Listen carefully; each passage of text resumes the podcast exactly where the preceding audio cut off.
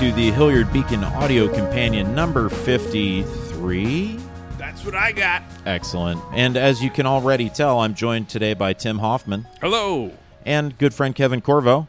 Hello. We've also got joining us uh, local commercial real estate professional Brad, but he will be chiming in uh, intermittently and mostly later in the episode. But he's going to say hello right now. Hello. I'll see you later.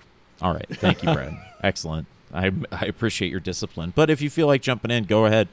Uh, as you can tell, we're going to be talking about all things development uh, this episode, but we will also be talking about some unanswered general questions that we have going into this year.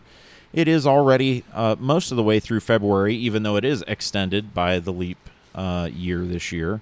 We are freight training towards our uh, full solar eclipse come what April? April 8th. And uh, there are some other things on uh, meaningful calendars that don't have anything to do with city development. But us, us here at the Hilliard Beacon, we've established a commitment to local issues. So we're going to maintain our focus on local issues, leaving uh, larger solar eclipse concerns to uh, the true professionals, astronomers, astrologers, and uh, various prevaricators Wizards. wizards. Yes, Tim. Thank you. Uh, so the topic of the episode, I think today we have is uh, unanswered questions or questions that still require more information. We've kind of established that one of the goals of this enterprise is to provide ongoing coverage, recurring coverage that kind of circles back around until the stories are finished. So we've got a lot of things that have hit various mile markers and a lot of things that still have uh, information to reveal to us before their ultimate uh, development in the community. So uh, I figured this episode would be a good time to reframe some of those questions or re-pose some of those questions. So I think we'll do that a little bit today, all across our uh, spectrum of interests, or across some of our spectrum of interests. So, uh, beginning uh, with one of my first queries, I use the big word uh, to indicate a question that is actually a longer word. Interesting. But getting into it, we said about a year ago there was a railroad disaster here in Ohio in an area close to my hometown called East Palestine. It involved uh, vinyl chloride uh, being intentionally exploded uh, off of a Norfolk Southern cargo rail line uh, that had derailed in that community. And the economic fallout is that they've spent over a billion dollars there trying to clean up, and uh, they're still Wow. not done. They are in the process of transporting soil to approved disposal areas, which is just landfills and other communities. Um, the poisoning uh, of that area happened. The cleanup of that area is ongoing. I had asked uh, at about the same time of our city council just what is routinely crossing our city lines, what is moving through our community. Uh, and I never heard back on that account, and I would like to continue to pursue that because I don't know if you guys have driven along uh, the latter portions of Scioto Darby Road near Dublin Road, and I know that's not technically Hilliard, but that's right abutting Hilliard proper. That rail crossing is rough, rough, rough, and uh, I'm not implying that there's a potential for derail there or anything like that. I'm just saying that uh, that's a question that we asked over a year ago, and I'd like more information on because uh, a billion dollars is not something that is to be disregarded, and I don't want to spend ever a billion dollars on cleaning up a vinyl, vinyl chloride disaster in Hilliard, Ohio. So uh, we'll be following up with uh, the city council on that. But moving into some other things, uh, I wanted to follow up on our story that we did. I think it was probably what, maybe April of last year about the automated license plate readers when that first crossed our radar. That was in the spring. yeah. It was springtime. That system has been established in various communities throughout Ohio, including Troy, Ohio, and Worthington one, uses them. one of our uh, sister publications on Substack, Civic Capacity in Troy, Ohio, uh, operated by William Lutz, has gotten full reports on the deployment of that uh, technology and how that's impacting city policing. And I would like to get more of that information. Uh, if anybody in the city of Hilliard is listening, and I think that's a strong possibility, I'd like to arrange some kind of uh, reporting on that or some kind of uh, distribution of that information because that's a new technology that was approved and was put forward uh, and has far-ranging uh, possibilities as far as data collection is concerned and how it's deployed. And I think the community is interested to see uh, some early results and early responses from that. So that's the second question I have uh, going into uh, the early days of uh, 2024. Guys, I- I'm going to turn to you now. I don't mean to make you jump in your chairs, but we've been doing this for a year now. We've done a lot of stories. Kevin, you've done a lot of writing. What are some things that you would like to follow up on with uh, what we've opened up here as the Hilliard Beacon? What are what are some stories that are demanding more attention? What are some areas? I know we haven't done as much with maybe the schools as we'd like to uh, eventually, and I, I hope that develops in the coming year. And I know we've got a few feelers out on ways to do that. But what are some potential uh, follow up areas that you guys want to pursue this year? I think as far as school stuff goes, I think we're all waiting to see what kind of results the district publishes about that survey that hopefully everybody weighed in on and took regarding a realignment of you know the the school campus facilities. This was how the student body would flow through our various schools or through the system and create a more distributed, even balance of graduates, essentially. Yeah, or just, you know, hey, here's how we can put our building facilities to better use. Right. What do you think? I mean, who do I don't know. We're just waiting to waiting on some results for that. Is so that's kind of uh, the one big thing I'm waiting on uh, results for is that school survey. Well, I think the survey is just a part of what their overall strategy will eventually be for solving those problems. So, Right. When- that's just the next step. All right. I want to see what came out of the survey. I want to Yeah. see what where what, are we in that process? yeah, and what the- plan they're leaning toward, and you know whether or not it lines up with results they got from people. I think we can definitely ask that question. Where are we in the process of determining how to better make use of the physical facilities we have Mm-hmm. and what we need to p- best position ourselves for the future? I think that was also the looking forward, looking back kind of question of uh, structure of those surveys in large part, right? Yeah, maybe we can talk to someone we've had in here before, bring them back for kind of an update on what they're thinking as far as that goes.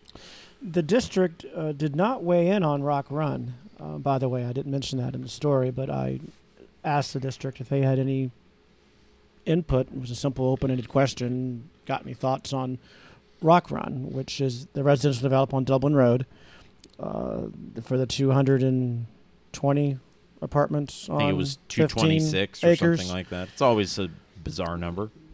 uh, in terms of following up, uh, the things I'll be looking at uh, are still haven't been determined yet for the most part. Uh, Rock Run being one of them. Uh, the Columbus Development Commission, as it's updated in the story, uh, did not uh, grant approval, or rather recommended that the developer ask for it to be tabled, uh, which is how that works with development commissions. Um, the commission can't table it. The applicant has to do that, and it's up to the applicant to you know, put their finger in the air and Withdraw before they're and, rejected. and withdraw before they're rejected. Essentially, so Right. some That- some commissions will you know you do want to table this, right? They sometimes prompt it that much, and the developer will say, "Yes, I moved. I asked that this be tabled," which is what happened with the uh, Rock Run proposal. Okay. So I'll need to ask uh, the LLC um, members or someone with the LLC Do you think what they intend to do next because they've got several options. yeah, how it moves forward because the parcels are already purchased. So yes. the, so the game plan can only be open to and as the SPOC itself always represented, it's not no but what. So defining what uh, will Mm-hmm. So- be the goal of both developer and Right. local area residents. 15 love to Spock. Yeah, it um, seems that way. So uh, the developer would could walk away, which I can't imagine. They Hmm. could say, "Well, forget it. We'll just go to the Columbus City Council," which I can't imagine. So I would expect them to be coming back to the Columbus Development Commission with slightly fewer apartments, perhaps, and to keep doing so until they reduce the number to whatever the Columbus Development Commission would approve. And In I would, your- I would expect them to approve something there. Right. So in your story, uh, Holly Hollingsworth was kind of quoted as saying part of their strategy was to cite a 2002 finding yes, by that same commission about developments being quote different unquote members, but the Columbus Development Commission. correct quote unquote in keeping right i Mhm, think that right. was the language that they used with existing area I didn't follow up though to see what ultimately was built there, if anything. So I should look into that. yeah i think that's the Um, next thing for sure But what they originally proposed was turned down by the commission, or well, I guess it was turned down by the commission. They didn't. They didn't withdraw the application. So I think they went ahead. They went forward with it, and the commission gave a negative recommendation in 2002 in 2002 uh, because it, what they were seeking was not in keeping with the surrounding single-family residences. Mm. Uh, but I, I didn't follow up, or I didn't check to see what, what ultimately came of that proposal. If, if they came back with something different, or let's let's ask now uh commercial real estate professional brad joining us today on the pod Just Brad is fine. just brad i'll shorten it brad uh this kind of in keeping language developers when they are looking to make an entry into a community on purchased area purchased parcels or whatever they take those things into account yeah those kind of objections or those uh, expected objections Um, yeah, I don't think any developer goes in there thinking like their first draft of the project is going to get approved right away.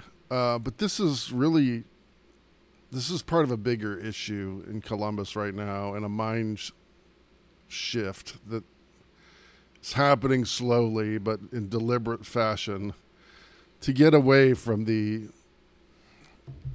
build this like the other stuff that's always been built here and towards a new building code and just a new way of of of, of suburbs and everybody building and the idea is to be more dense and in a bigger pig in a bigger sense like get away from a car uh, car everything being bottled around cars but that's kind of Yeah, that's the real problem that's is there's a 30,000, huge housing macro. shortage Yeah, yeah. there's a huge housing shortage in central Also macro.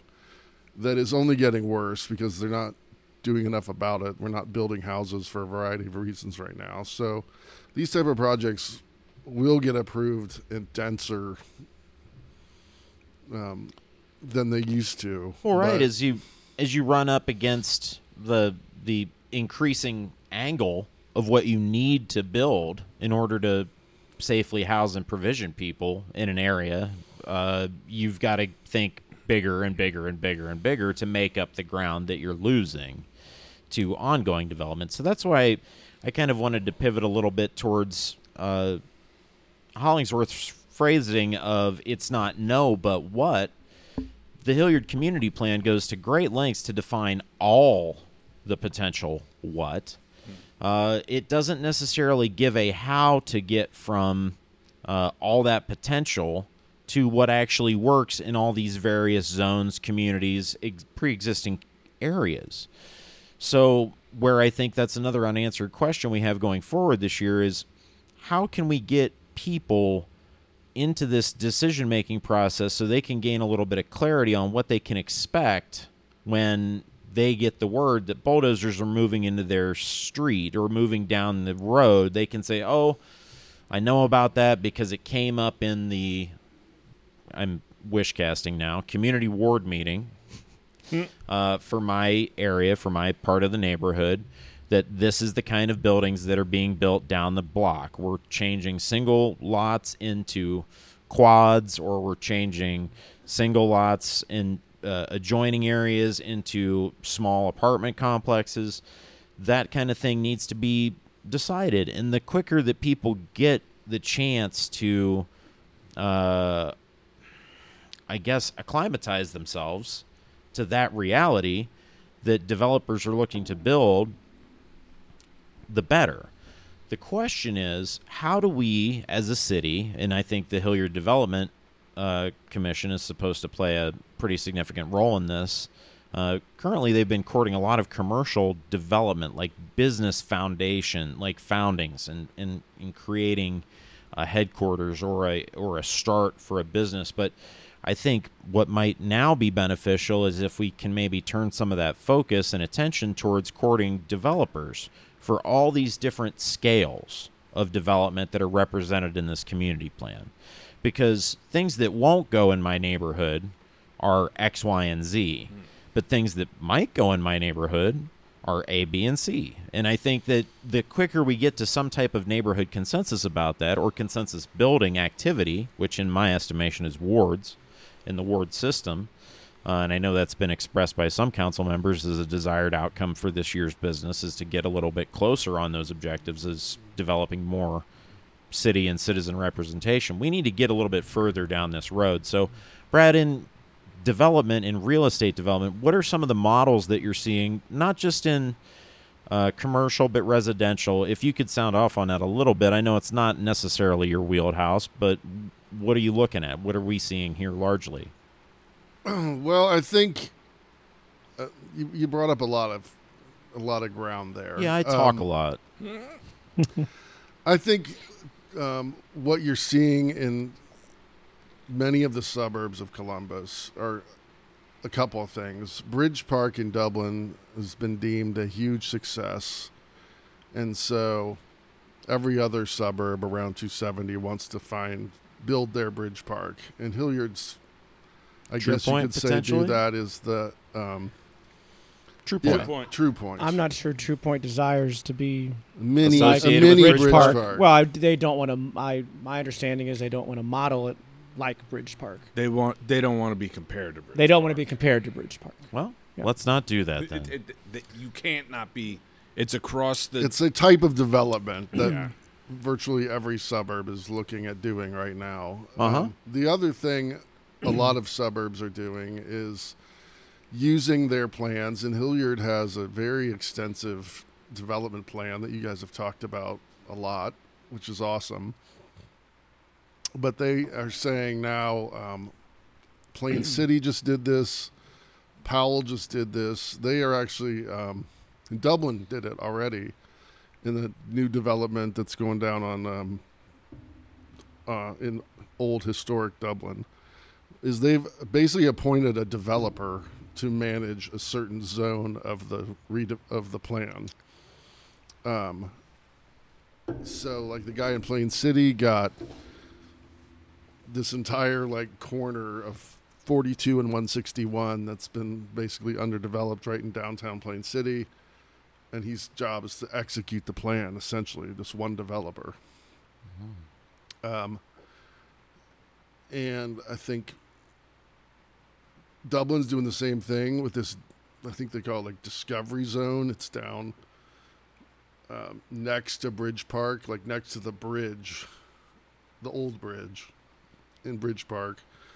They're doing like a historical um, village kind of thing there, but it's going to be like an idea factory, entrepreneur center, and residences and workshops. They bought his whole into his whole plan. Um, so I think Hilliard probably is looking at that on some there's- level, and uh, there was like, a major-. Yeah, yeah. There was a major acquisition of land off of Dublin Road uh, just recently. We reported on that, and they have identified that as probably being tech tech focused, and they're hoping that uh, businesses that have their start and Converge or maybe have uh, some foundation uh, foundational elements out of Hilliard Development Corporation or any of those other things that have, have been spun up locally uh, that they'll center there. Now, is that a possibility that they could appoint like one overall developer for that whole parcel that whole double melted parcel and say, okay, we want a tech hub. Can you turn us out a tech hub?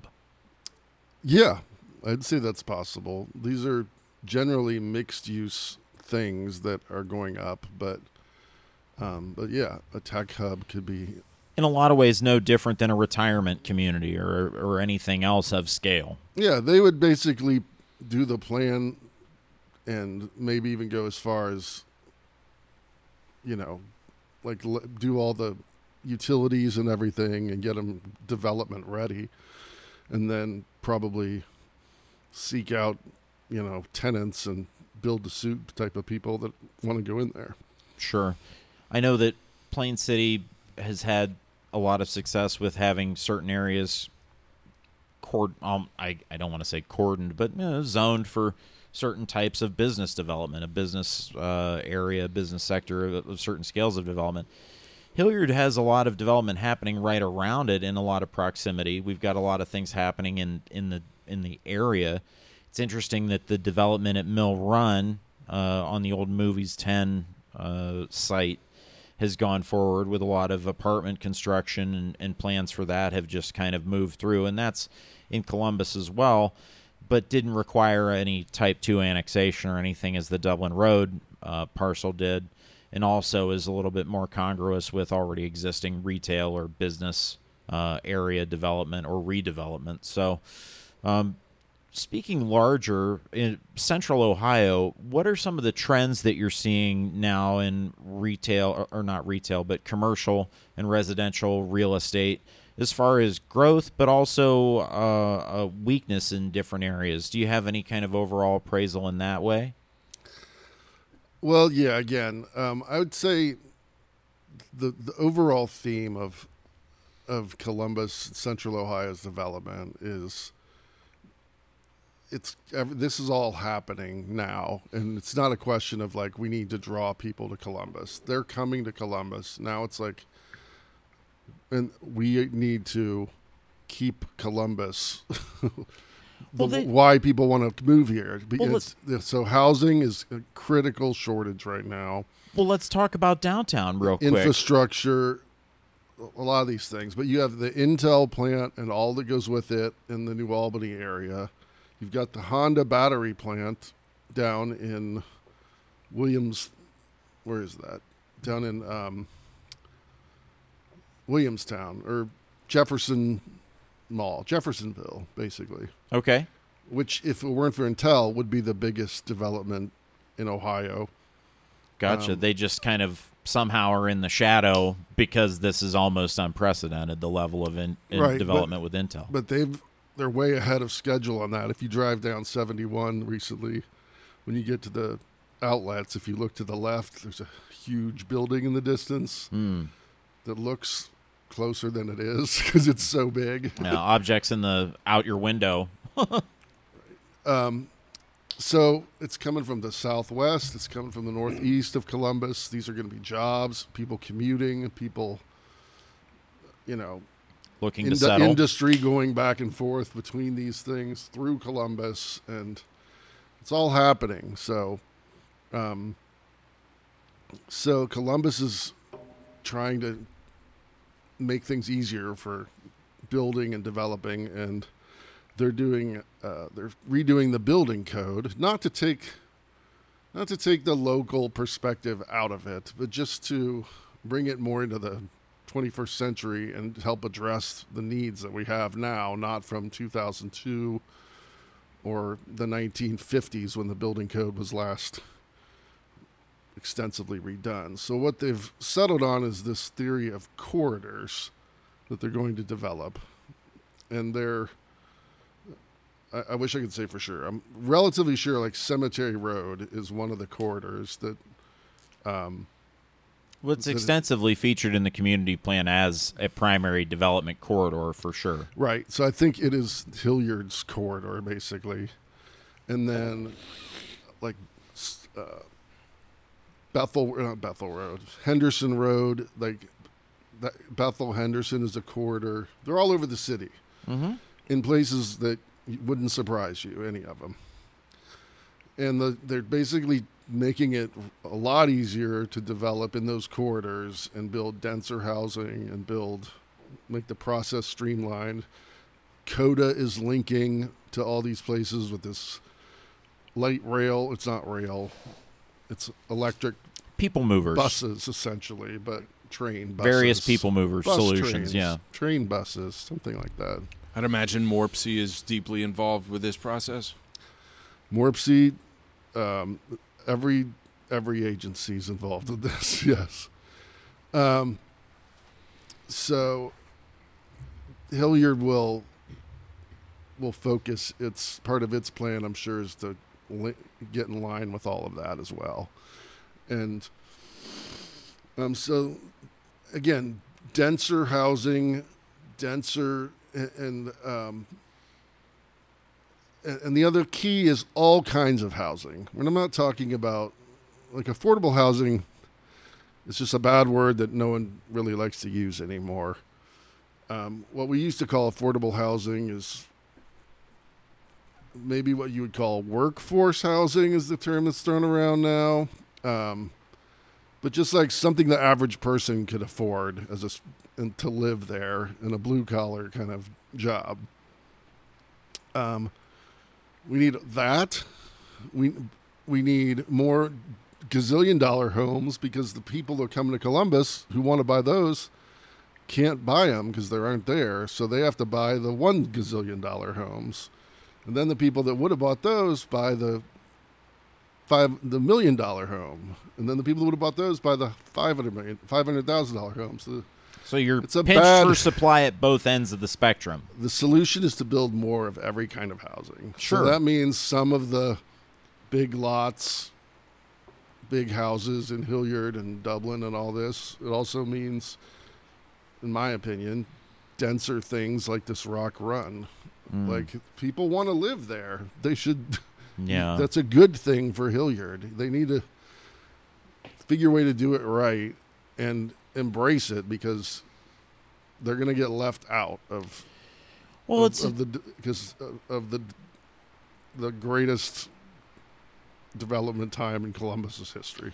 Yeah, and interestingly, you get these major projects, you get these major initiatives that are outside your purview, that they're not our pay grade in any way, but say Intel and Honda and these major corporations making generational investment in Ohio, uh, you have to absorb it as though it were a tsunami in a lot of ways. You have an opportunity to attract a range of workers that's going to work in these industries for 15 to 20 years or up till retirement. But Those careers are what, you know, 20, 25 years maybe at the most.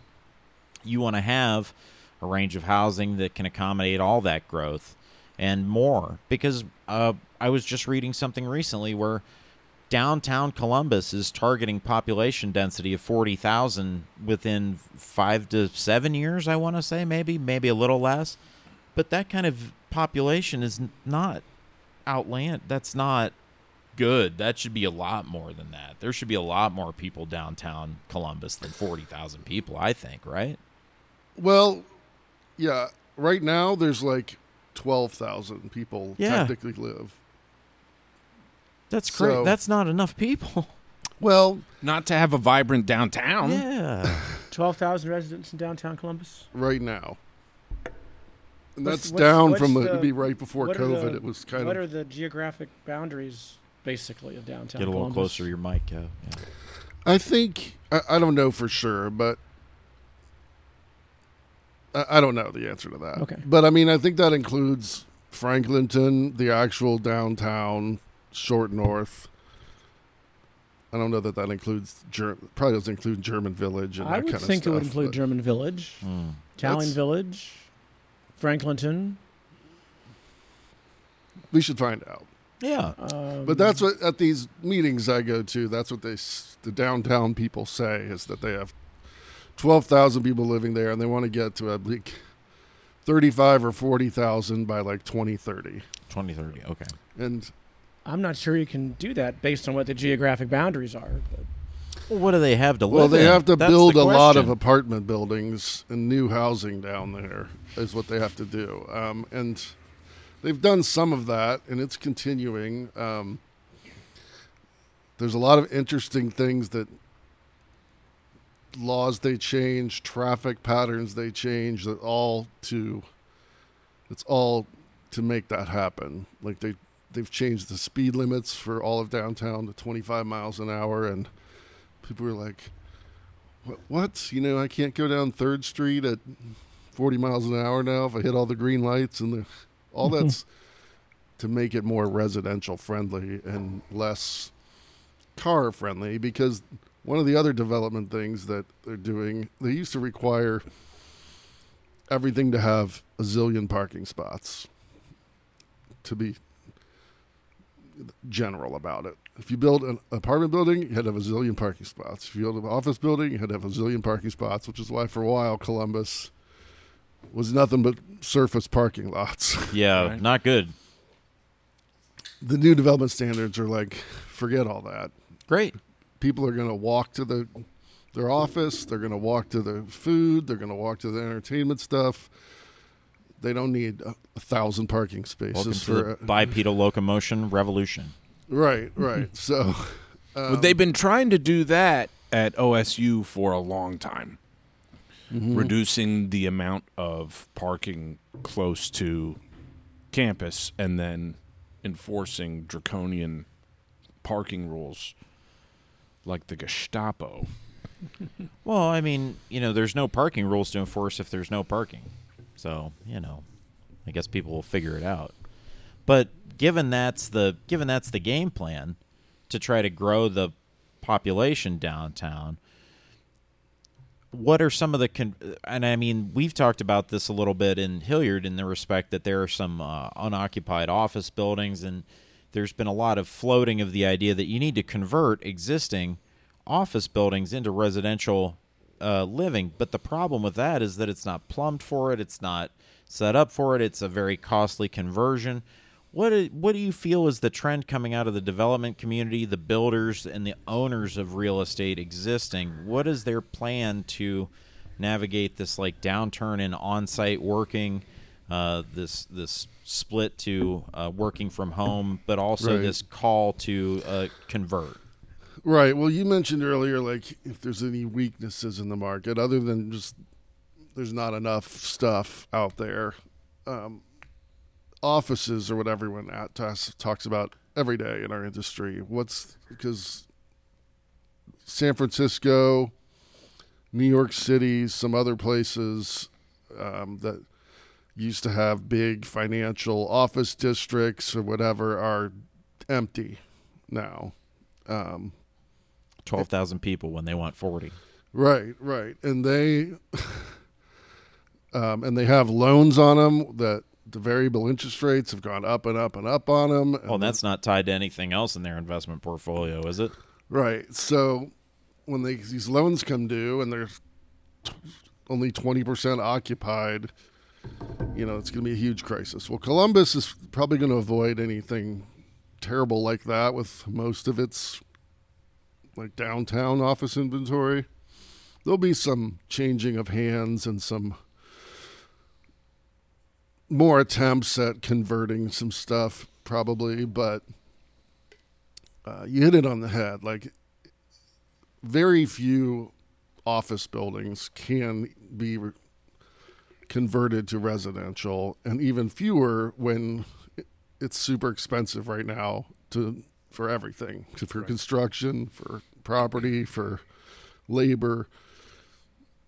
Um, and money's expensive now. so Yeah, not cheap to borrow for extended periods of time like it used to be. Right. Right. and they're not plumbed that way. I mean, you have one bathroom way on that side of the Per building floor. and one over here. How are you Yeah. going to put seven, seven apartments in between there? You know. Yeah. Um, so some areas like The Soviets the could have done it. Crosswoods up in like north of Worthington. Um, from there over to I don't know what that area is called. Worthington Galena Road. Like there's a ton of office space up there around the Crosswoods and these 90s and 2000s big square office buildings.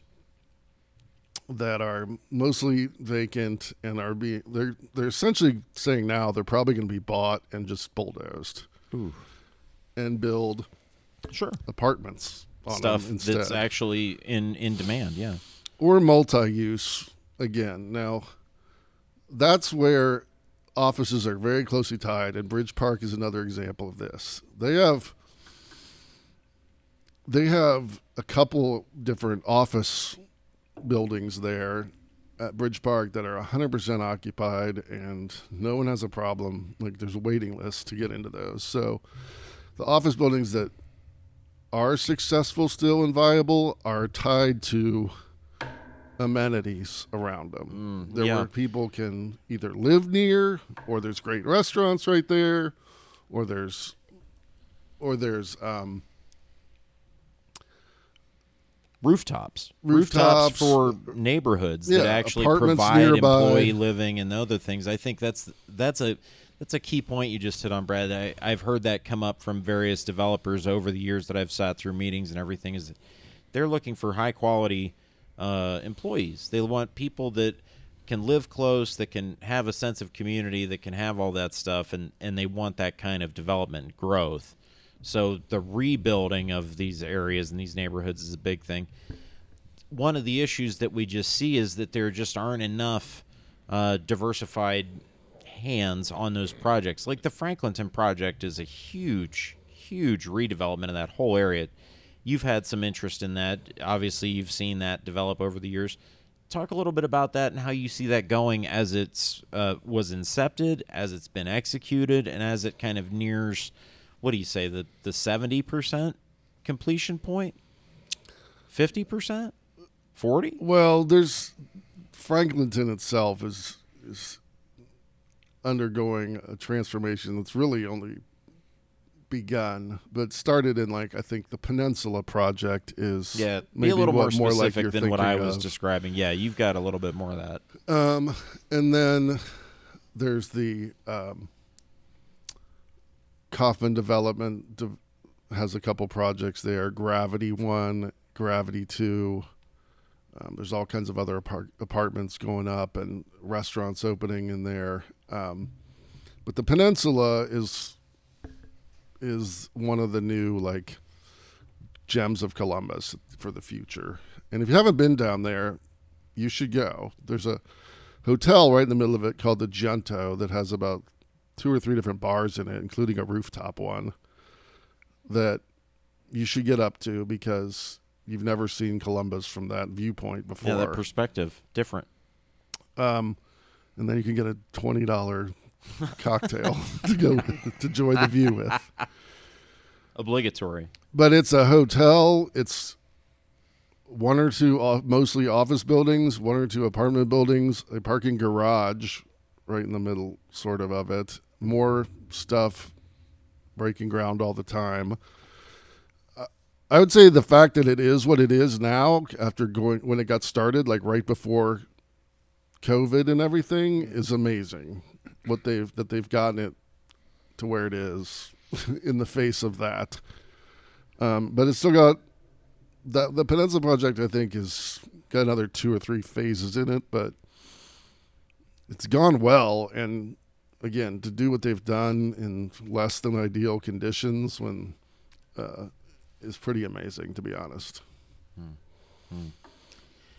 We've got a lot of development questions that are kind of ongoing out here. Uh, it's a it's an interesting time to be in Hilliard because we're looking at how to grow the commercial base of business here. We need to keep up with tax revenues on the commercial side of things, uh, so that things can be more evenly balanced, and that's always the demand of homeowners uh, when they've taken on property taxes. They want to see that uh, tax balance kind of more leveled out. So suburban wise, what do you see in the in the immediate future for the suburban real estate market? What do you see for suburban commercial development? I mean, we see these projects like True Point.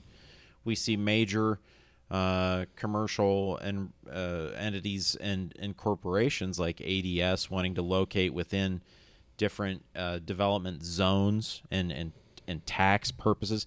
You see things like uh, Starliner Diner uh, small artisan stalwart selling, Ten Pin Alley selling, an entertainment complex in Hilliard that's had a lot of development advantages as far as being in a tax increment finance parcel and things of that nature. So, where do you see suburban development kind of trending in these next couple of years, Brad?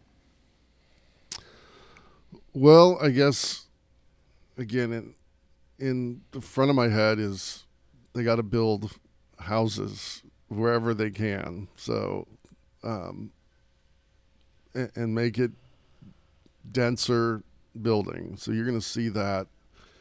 Um, from a commercial standpoint, Hilliard again is. People wonder again at like about the effects of the Intel. Will it affect Hilliard because it's way over there in New Albany? If you look at like Columbus like a clock, you know, it's going to affect the entire clock from it's at two o'clock. It's going to affect between that and the battery factory, the overlapping supply chains and Well, just workforces and everything else. That initial New Albany build is not the only build. They are going to be eight additional hubs of interconnected supply that go into that core development that will move along what are some of these these chains that you've described earlier.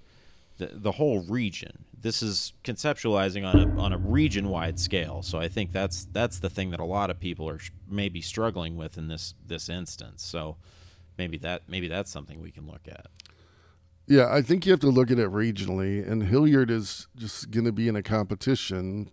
Although, again, there's enough to go around, but as to uh, where to live, where to put your business, and Where, where, to put to your kids through school. eat, and where your schools are, they're in the mix because, um, as well they should be. Um, so, yeah, it's got a great commercial area here, uh, like Roberts Road and Trabue Road and all that, in in the core part of Hilliard, and um, it's got a lot of land out, you know, to Brown Township and out that way, and um, so a lot of advantages to Hilliard. I would just say, and I'm sure they do, have their director of development in on every meeting about Intel and MORPC and and everything. I think Um, ultimately that's what we've always hoped for when we've seen these layers of professional development that have taken place in city governance throughout the last several years is that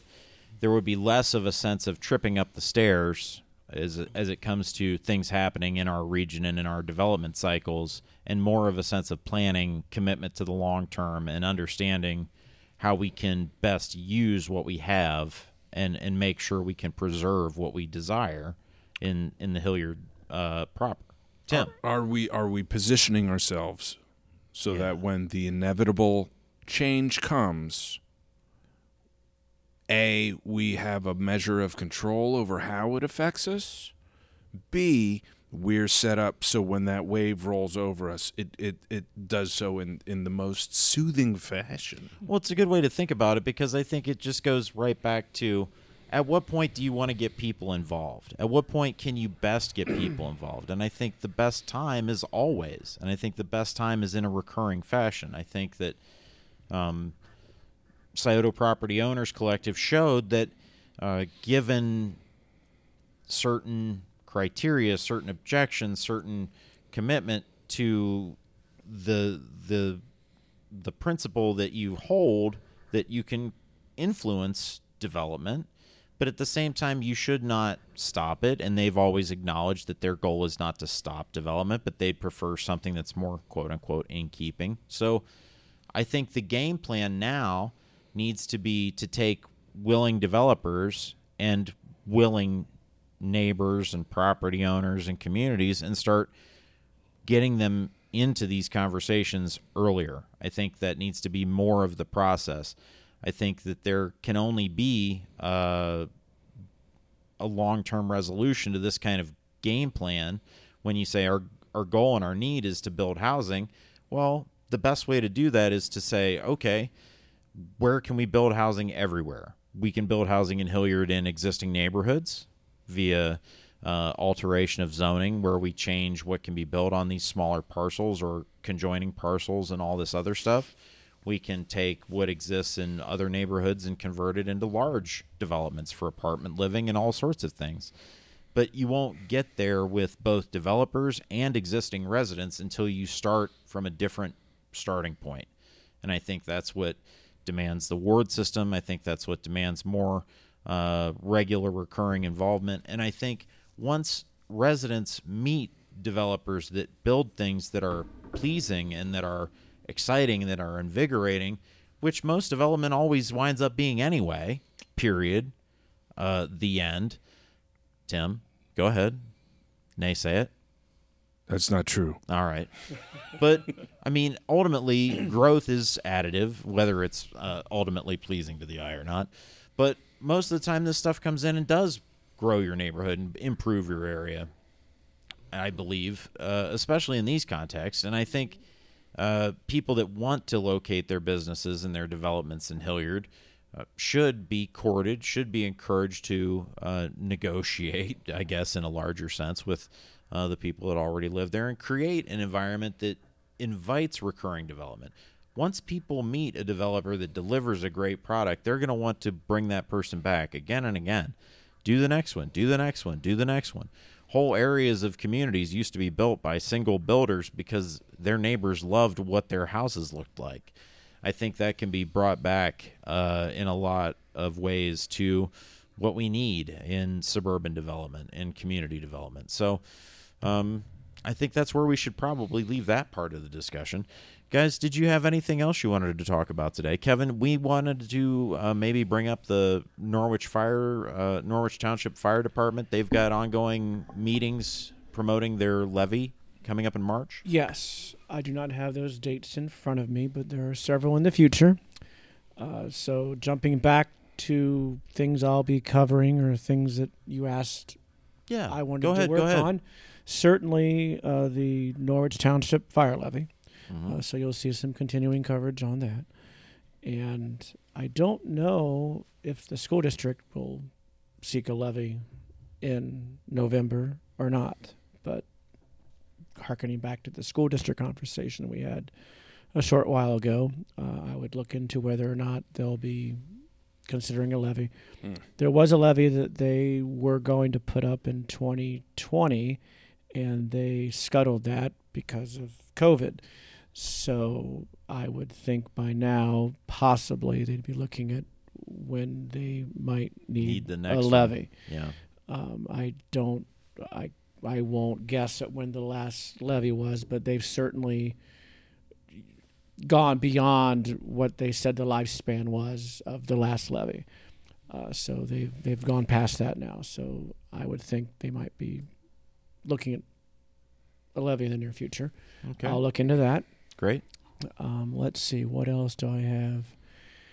So we've got some development. We've got some schools. We've Uh, got I've, city I, want, business. I, I want to touch base with uh, Equity to see where they are with True Point. Sure. I believe that's a parking garage that is being built. Um, it's all the first construction, things first. all the first const- things first. all the construction is quite visible as you're going north on 270 towards Tuttle from Cemetery Road. So I think that's a parking garage. okay. Uh, Those are also elevator shafts, but those are the first things you build when you Always. do a building that are going up. So I want to touch base with equity and see if uh, see where that development is. And the city promoted this, but uh, if you were wondering who our entertainment is for Freedom Fest Oh, yes. in July, Big breaking announcement. it will be big and rich. big and rich, not just big, not just Big. rich. And rich. Big Uh, well known for Save a Horse, Ride a Cowboy. And on the other end of the spectrum, from a pretty, uh, from a song of Save a Horse, Ride a Cowboy, chang chang. They also do November 8th, which is a much more deep, deeply birthday. meaning song. It's- yeah, it's my birthday. It's the Oh. most deep meaning of all. Okay. so that's who the entertainment is for uh, Freedom Fest. July, big one. Yes. That in the park, that is a massive gathering. I don't know if we have attendance numbers on that in the past, but that is a big number know. of people. Significant, significant. I think the song is called The 8th of November. To correct myself. I think that's the Mm. title of it. Mm. Yes, Brad. Is You that- look like you have something to say. Which is that in the uh, which park is that in? Where the pool is, the big one? They have it at Roger Reynolds. Roger Reynolds. Roger A. Reynolds Roger Municipal J. Park. Reynolds, Is that what it's called? Yeah. Roger. Mhm. friend of the podcast. Friend of the pod, Roger Reynolds, former mayor of Hilliard, one of the finest uh, citizens of any city in America. I'll go ahead and feel confident in saying that. Yes. But guys, I think it's been another fun one. Uh, we are approaching the 50 minute mark, and I think that's about time to shut down the old microphones and call it a day. Uh, the deluge has subsided. The 50 degree temperatures have also receded. Um, we're motoring on through uh, February season here in Hilliard, Ohio, and we're glad to have you alongside. Uh, if you can, please support us here at the Hilliard Beacon. Uh, we would appreciate ongoing sponsorship in the form of $5 ongoing monthly memberships, $55 yearly memberships, or foundational memberships, which are always available and much appreciated. Uh, we are endeavoring to create a community reporting uh, portal for you that provides ongoing information that you need, that you want to know, and uh, that you can trust. And to do that, we're partnering with Kevin Corvo, uh, a reporter here in Hilliard for over 25 years, and we are endeavoring to support his continuing mission uh, to give local citizens the kind of journalism they require uh, to navigate the 21st century. Uh, until next time, I've been Jordan Smith. I've been joined by Tim Hoffman Good night. and Kevin Corvo. Good night. he couldn't think of a, something think to say in a foreign better. language. aires I've already covered that one, so I better pick up a different language. No, you know what? Duolingo only asks you to practice one. and uh, local real estate professional Brad, thanks for joining us today. Good evening. We definitely appreciate your input, and thank you to those of you out there listening to us all across the uh, And Until next time, goodbye.